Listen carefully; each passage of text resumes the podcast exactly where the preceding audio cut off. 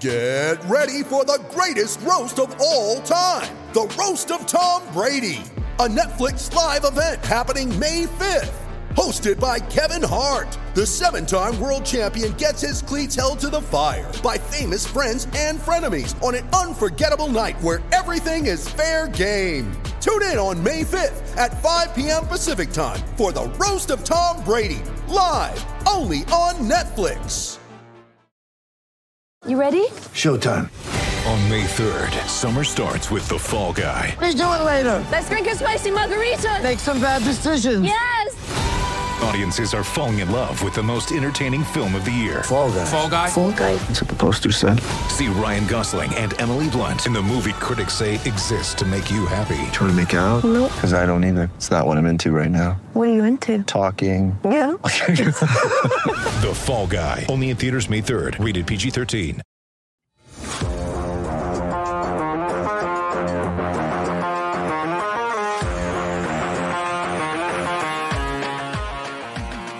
Welcome to the PHNX Coyotes podcast, brought to you by the one and only DraftKings Sportsbook app, America's top-rated sportsbook app. Don't forget to hit that like button, subscribe wherever you get your podcasts, and leave us a 5-star review. I'm Leah Merrill here with Craig Morgan and Steve Peters, and I'm so happy to be talking about hockey because off-air we were just talking about home improvement for 10 minutes, and I was dying to get out of that conversation, so... Yeah. We can talk some hockey finally. How are the two of you doing on this? This said the 20-something who lives in an apartment, right? So you don't have to do any home. We just call up the maintenance. Call somebody.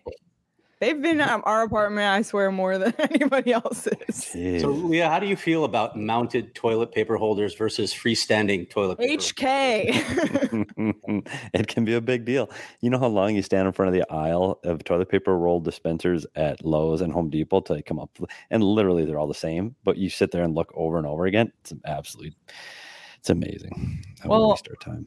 I know people did not come here to hear about that. And yesterday's episode we had pre-recorded, so we missed out on talking about the Lawson Crouse contract extension, which we will still not talk about today because we're actually going to save it for tomorrow. And why is that, Craig? Because Lawson Crouse will be joining us on the live show, and that's much better. Exactly. So we'll be talking to Lawson Crouse live at 11 a.m. on the PHNX Sports YouTube channel. That's Wednesday, August 10th at 11 a.m. So tune in for that.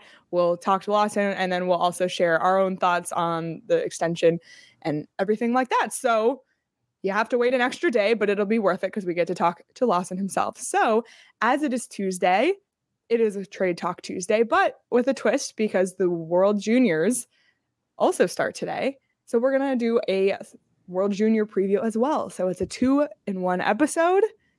What should we start with? Trade Talk or World Juniors? I got Trade Talk at the top of my list. So all right. It's as simple as that. And it's relevant because I think Dylan Strome played in the World Juniors, correct? He was the captain for Team Canada when Clayton Keller was the superstar on Team USA. It was Strome versus Keller in an overtime tilt. USA there Canada. It is. So there's and our USA came there's out our tie-in. Boo! I'm just kidding.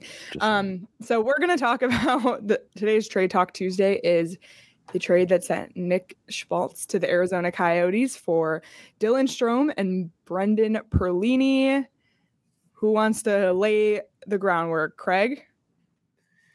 Well, I think everyone knows by now the backdrop was Strome was the number 3 overall pick in 2015. The not so consolation prize for not getting Connor McDavid or Jack Eichel because the Coyotes have no lottery luck and Edmonton jumped both them and the Buffalo Sabres to jump up and get McDavid.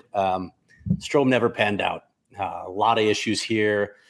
Some of it may have been development related, but everybody knew he was a slow skater. He was a bit of a defensive liability. Very good passer, I thought, but never could seem to play the game quite at the NHL pace. There may be some people that think the Coyotes gave up on him too soon. I don't know. He had some good moments once he went to Chicago. I would point out that he got to play a lot with Patrick Kane and Alex DeBrincat, which will help your stats a lot. But there was just a point where the Coyotes were just ready to move on from Dylan Strome. He just wasn't panning out. I think John Chaika said at the time that there's a difference between sticking with your prospect and just hoping he will pan out. And it became clear to them that he just wasn't going to pan out. So they made the deal.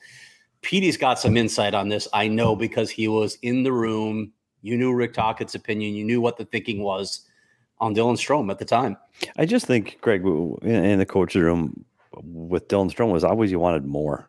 It was always you wanted more. Like, to your point, the skill level was there, but the pace of an NHL player just wasn't there. And I don't think the thought process inside the coach's room was that was ever going to improve.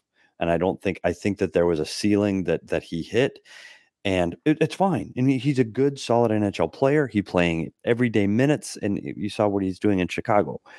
But that was his ceiling. There wasn't like, okay, we think Dylan Strome is going to get faster. We think he's going to get quicker. We think he's going to be a bigger offensive threat. He reached his max at the Arizona Coyotes, and there was the feeling in the coach's room was, this is it. Could you live with that as a second or maybe a third-line player?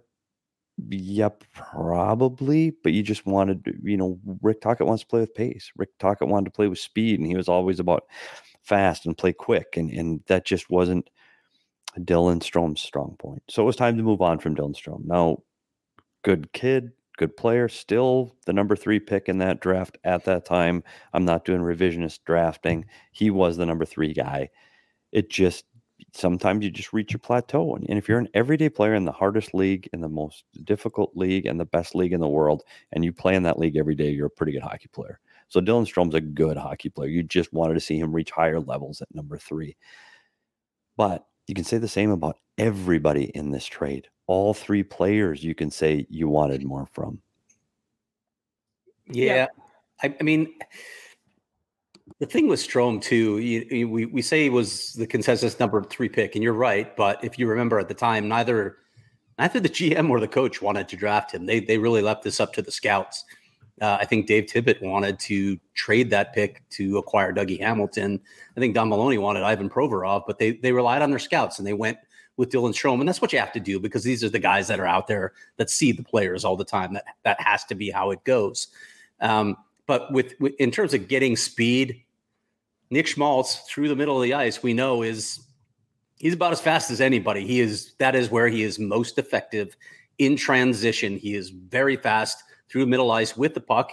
And I think an underrated part of his game is he's really good in back pressure through the neutral zone as well. So it was a better fit for what Rick Tocchet was looking for.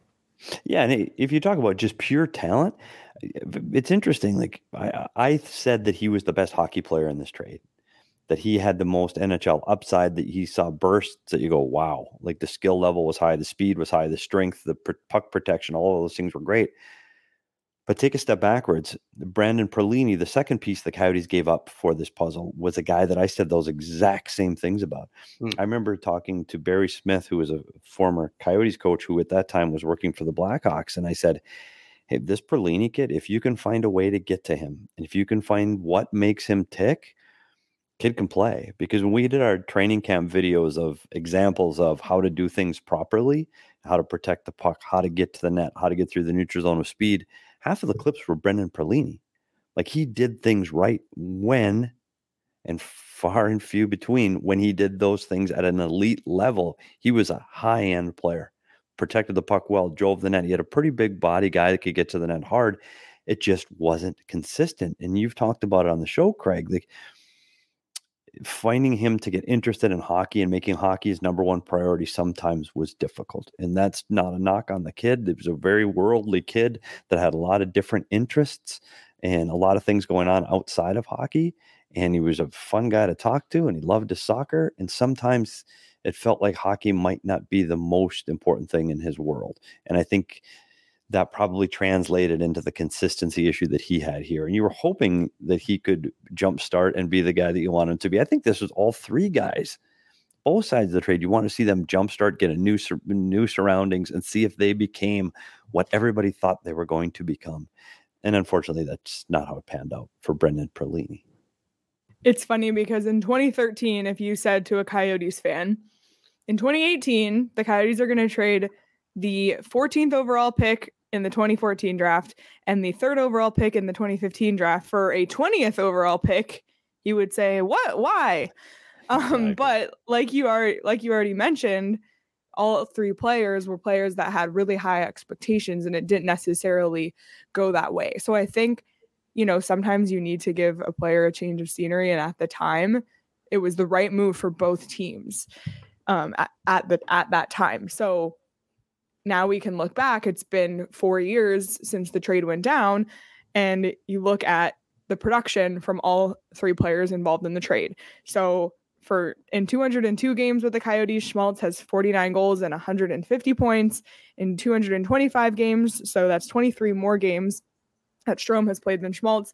Strome had 60 goals and 154 points with Chicago. And then in just 47 games with Chicago, Brendan Perlini had 12 goals and 15 points. So from a per game perspective, Schmaltz has been a higher point producing player for the Coyotes than either Strome or Perlini. And Strome, of course, just left the team this year to sign with, he didn't get an offer from Chicago, so he went to sign with Washington, and Perlini left a couple years ago.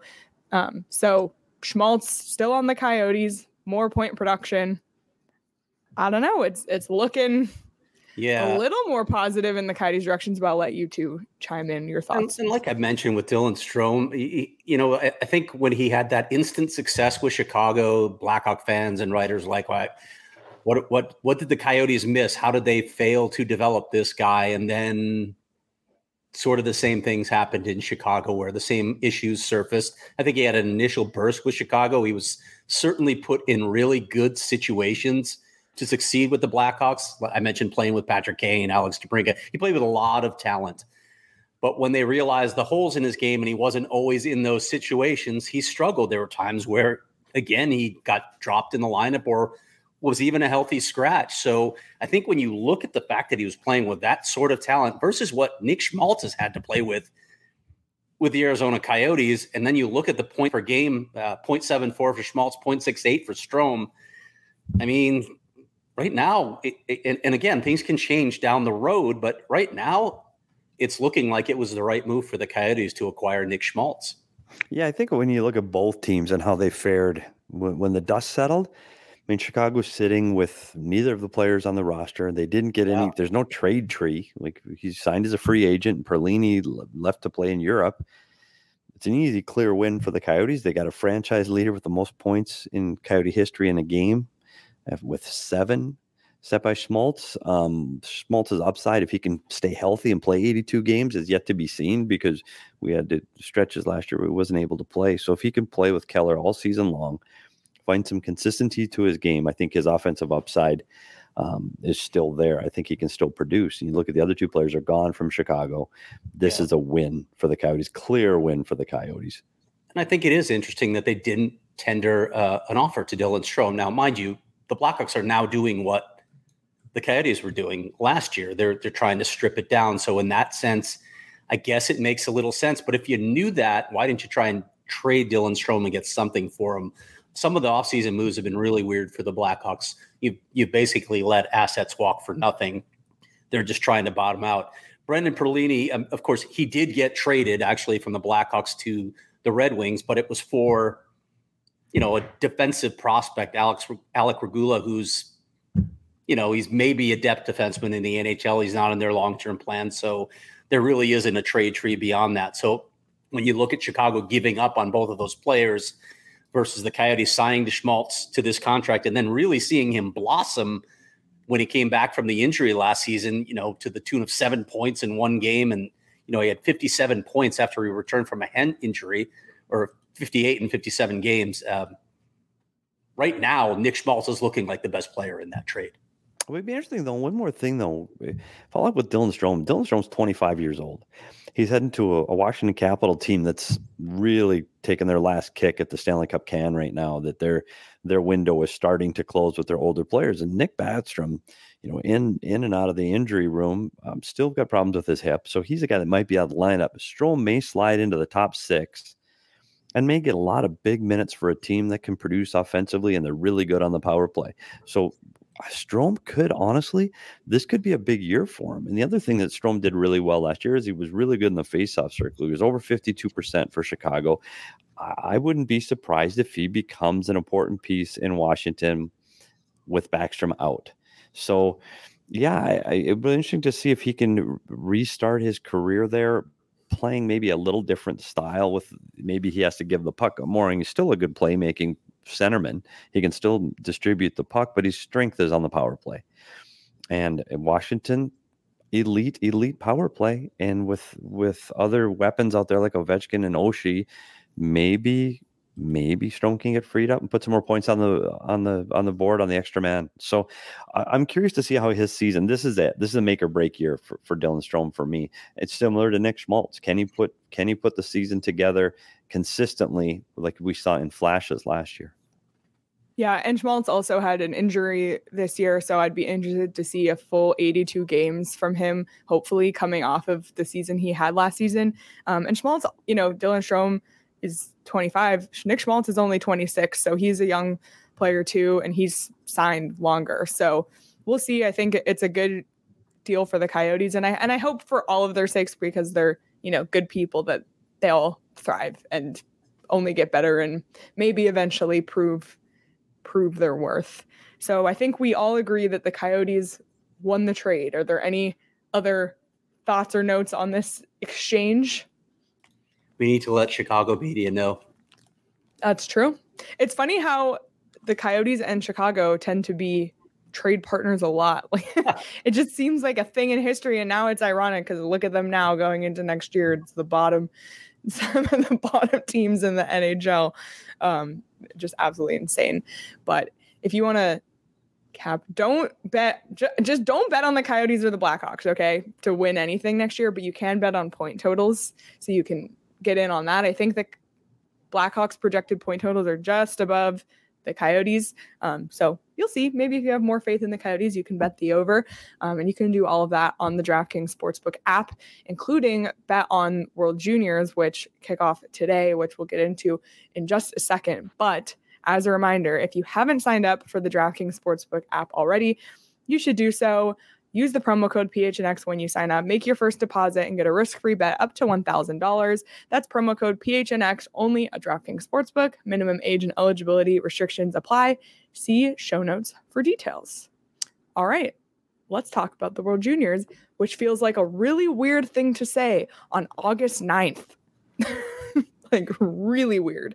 I know I'm going to be in the minority here, but I kind of feel like this is when World Juniors should be played. I like the idea of giving players a break, so maybe that's the best argument. But interrupting the seasons is weird to me. To pull these players off their teams and interrupt the seasons has always felt weird to me. But I know it's a Canadian tradition to have it around the holidays. I get all that.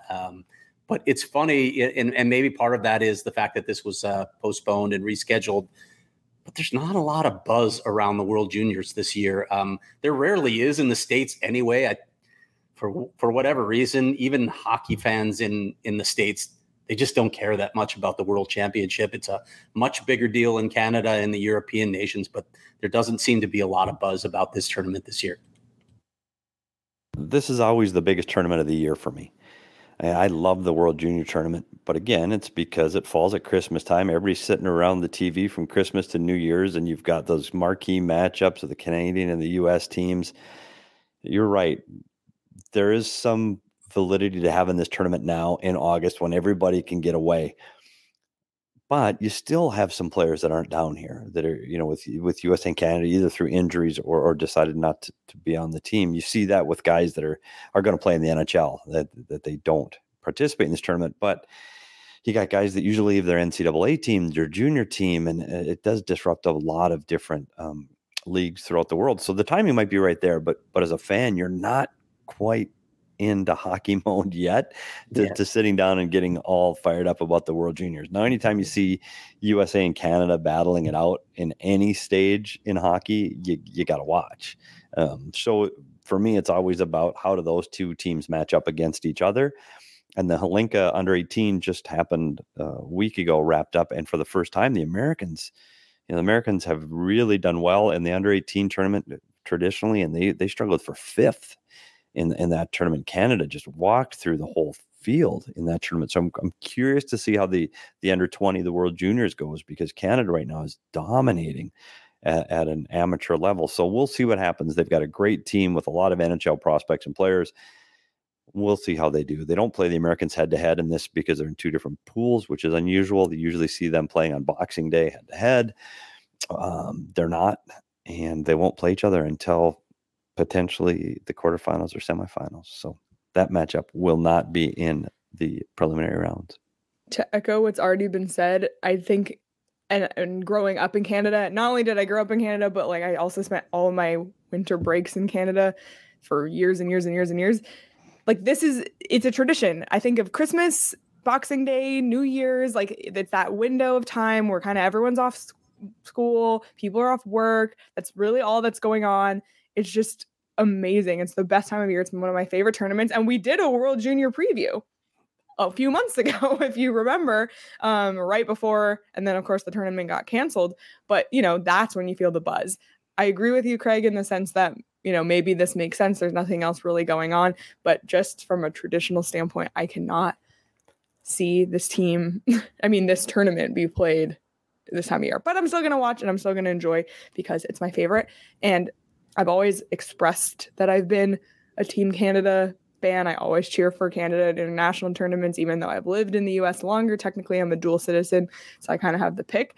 This year, it's going to be really hard for me to cheer for Canada, and it's not the current players' faults, but there is that kind of dark cloud hanging over Team Canada right now because of the whole investigation going on with Hockey Canada. Yeah, it's an ugly situation. It's an important topic, and it's one that can't be ignored.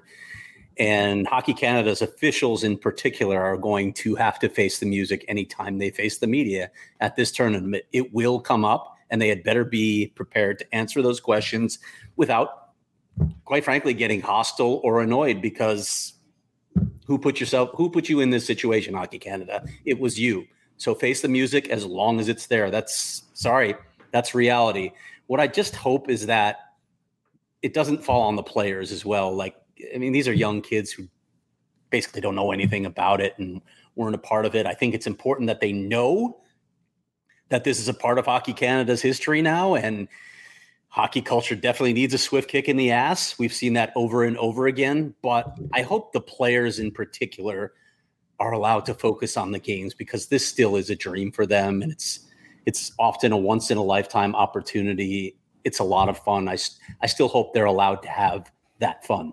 I echo those sentiments. I just want to say to Hockey Canada coming out of this, just be better.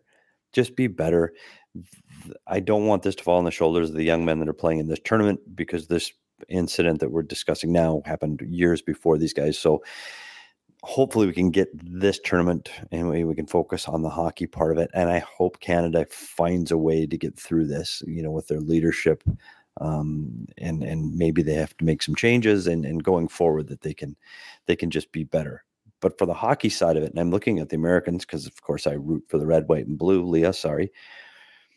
I'm trying to figure out how I'm going to get excited. And you look at their game, they play tonight, they play Germany. Then their next game is against Switzerland. And then their next game is against the hockey powerhouse of Austria. That's the first three games of this tournament. Germany, Switzerland, Austria. Yeah, Group B is not strong. Oh, and then, so already it's going to be U.S. and Sweden are going to be 1-2. One of them will be 1, one will be 2. And in the upper bracket, I think you've got a little more. If Slovakia could be one of those teams that could be outstanding because they have the top 2 draft picks in Slavkovsky and Nemec, neither one is playing. Yeah. So you look at a Slovakia team that could have been a powerhouse, like absolutely threatened teams like Canada, the U.S., Finland, Sweden, that is now just going to be, struggling to survive in the A pool. Canada, this is their tournament to win. It is every single year. It's their tournament to win. They expect to win. They go to win a gold. And when they don't, it's a surprise. And that's not just us saying that. Check out Canadian media, the Canadian TV, the Canadian fans. They expect to win the World Junior Tournament, period. Right. So I think they have to be the favorite going in. You always look at Finland and Sweden and U.S. and Czechia as being that next peer, because Russia's not there. Yep. And when Russia's there, And they've got a lot of really good under 20 players this year too. It's a team with their conflict and what they've got going on worldwide. They're not in participating in this tournament. So I think it's wide open, but I think it's Canada's tournament to lose. And for Coyote fans, this is about watching Logan Cooley on a world stage. That's what I want to see out of this tournament. For me personally, this is a high-pressure tournament. It's in an NHL city. It's in Edmonton, Alberta. It's going to be full arenas when the tournament heats up into the semifinals and finals and quarterfinals. And if U.S. ever plays Canada and Logan Cooley is in there, good grief. Let's see how he can perform at a world stage on a small NHL ice surface, and can he compete? Yes. For Coyotes fans, it is a bummer that Dylan Guenther will not be playing for Canada in this tournament. He was set to play in the tournament in winter, but he's still dealing with his injury that he's recovering from. But there's still prospects that Coyotes fans can watch. PD already mentioned Logan Cooley, and you mentioned the unexciting matchup of U.S. versus Germany, but that's actually the only game we'll watch with both Coyotes prospects in this tournament, the other being Maximilian Zuber from Germany. Zuba. I just think of Hans Gruber when I read his name. So it'll be a great opportunity for Coyotes fans to see their prospects. And also there's undrafted players in this tournament that you can kind of start looking at who's going to be part of that 2023 draft pool. Of course, we talk about Connor Bedard every single week on the show. He's going to be on Team Canada. So there's interest for Coyotes fans, not just for the two prospects in this tournament and the chance to see Logan Cooley and Zuber play, but also maybe some names that might end up in a Kachina jersey going forward. So there's some excitement there. I'm really excited to see Logan Cooley play because, you know, when you can't really watch his games on TV before this, and you know, now we know. I guess that's the one benefit. In winter, we didn't know Logan Cooley was going to be a Coyote. Now we do. So. And what the scouts will say is you want to see these guys play against their peers to get a sense of how they're going to perform. These guys are going to move up, right? These classes move up together, and you get a sense of, are they the best among their peers? That's the thing that the scouts will be looking for at the World Junior Championship from Logan Cooley in particular, obviously a lot less so with Maximilian Zuber.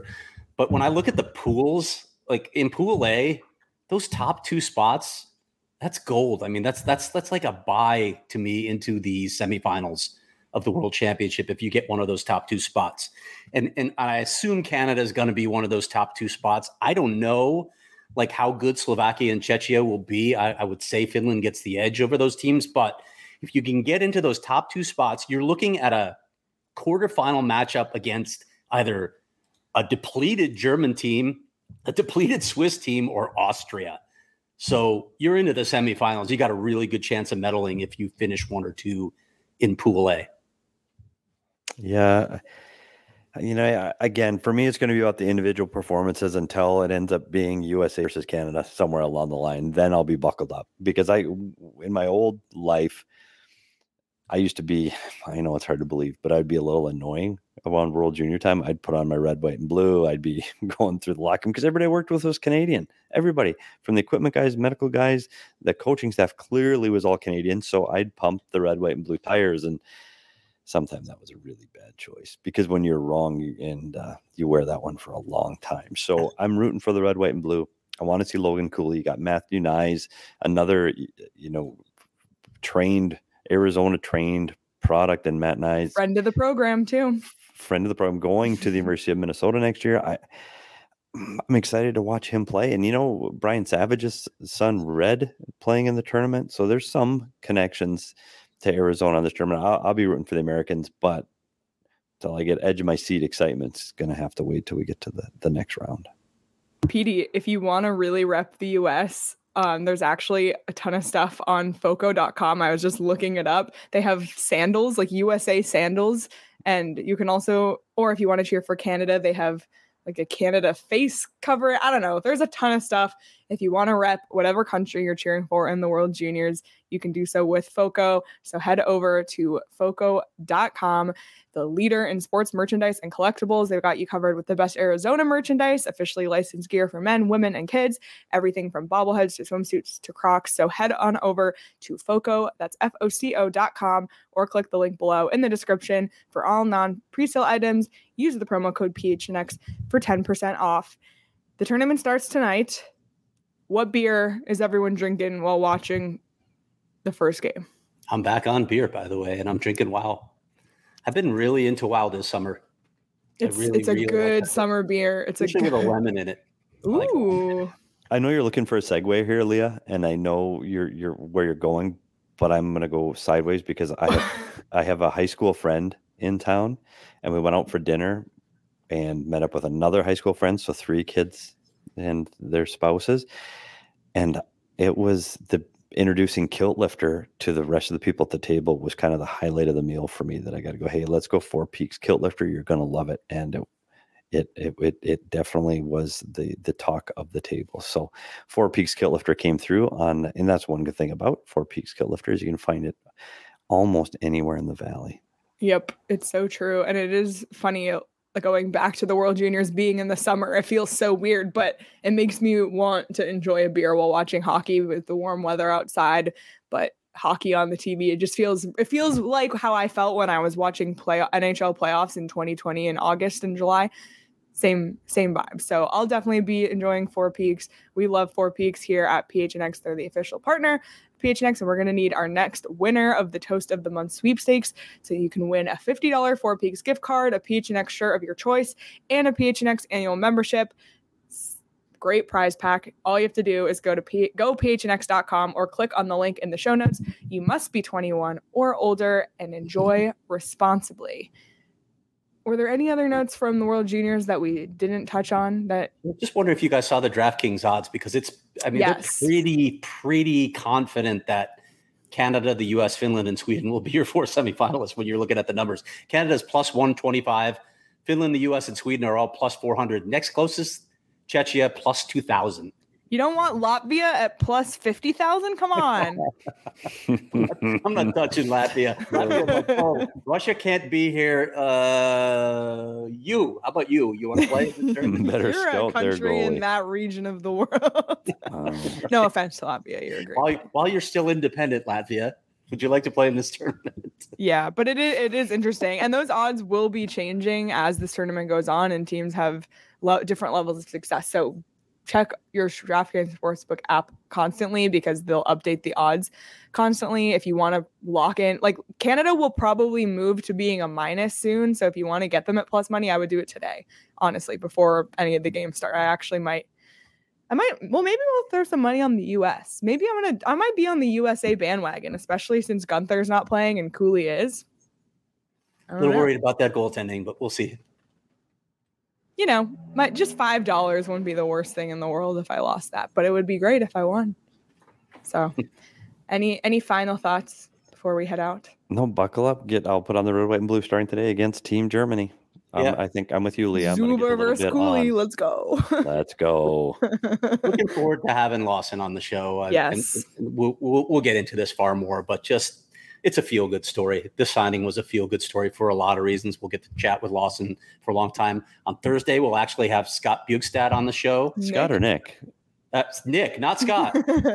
See, that's like the old guy mistake, right? When you know multiple Bjugstads. Nick Bjugstad will be on the show. Yes, newest Coyote Nick Bjugstad will be on the show. And I actually have a story coming on PHNX. Go PHNX.com tomorrow. And Petey will remember this guy as well, at least this kid's dad. Lucas Sillinger has transferred to ASU from where? Bemidji State, where Petey's dad is a legend. Mike Sillinger, his father, played for the Coyotes. Fun little story that I'm putting together. I've actually talked to three Sillingers today, and I'll talk to Greg Powers a little later to get a sense of this move. But a cool story and more NHL bloodlines in the ASU program. And if you want to do some pre-reading before the Lawson Crouse interview tomorrow, Craig has a great story on Lawson Crouse and his signing and his life-changing summer. Great story. I always wonder how people manage to sneak rings on trips like that without the other person knowing. So Craig gets into that in his story. You can read that as well at gophnx.com. That story is unlocked, correct, Craig? Yes. That story is unlocked online, so even if you're not a member, you can read it. Definitely recommend. But all the other stories are behind the paywall, so become a member today at gophnx.com. You can sign up for an annual membership, get a shirt from the locker. I know there's been some concern about some of the Coyote shirts being sold out. They will be restocked, so when you sign up for an annual membership, you get a code. You can hold on to it and order the shirt when it's ready, if that's what you choose to do. Or if you want to try your first month, just 50 cents. You can do a month-to-month membership. Join our members-only Discord. Either way, it's a blast. Become part of our family. Really exciting week. Like Craig said, Lawson Crouse tomorrow, Nick Bjugstad. It's hard to say that name fast. On Thursday, so we got two Coyotes players back-to-back live at 11 a.m. on the PHNX Sports YouTube channel. So lots of great stuff, constant coverage, 5 days a week, even though it's the off-season. Please follow PHNX Sports across all social platforms. Subscribe on YouTube. Leave us a 5-star review wherever you get your podcast, the PHNX Coyotes podcast, and follow us on Twitter at @PHNX_Coyotes. Trying to hit that 4,000 follower mark by the time the season starts, if not sooner. So lots of exciting stuff ahead this week. Excited to be back talking to you guys after a couple days off here. And enjoy the rest of your Tuesday, everyone. We'll see you live tomorrow at 11 a.m. with Lawson Crouse.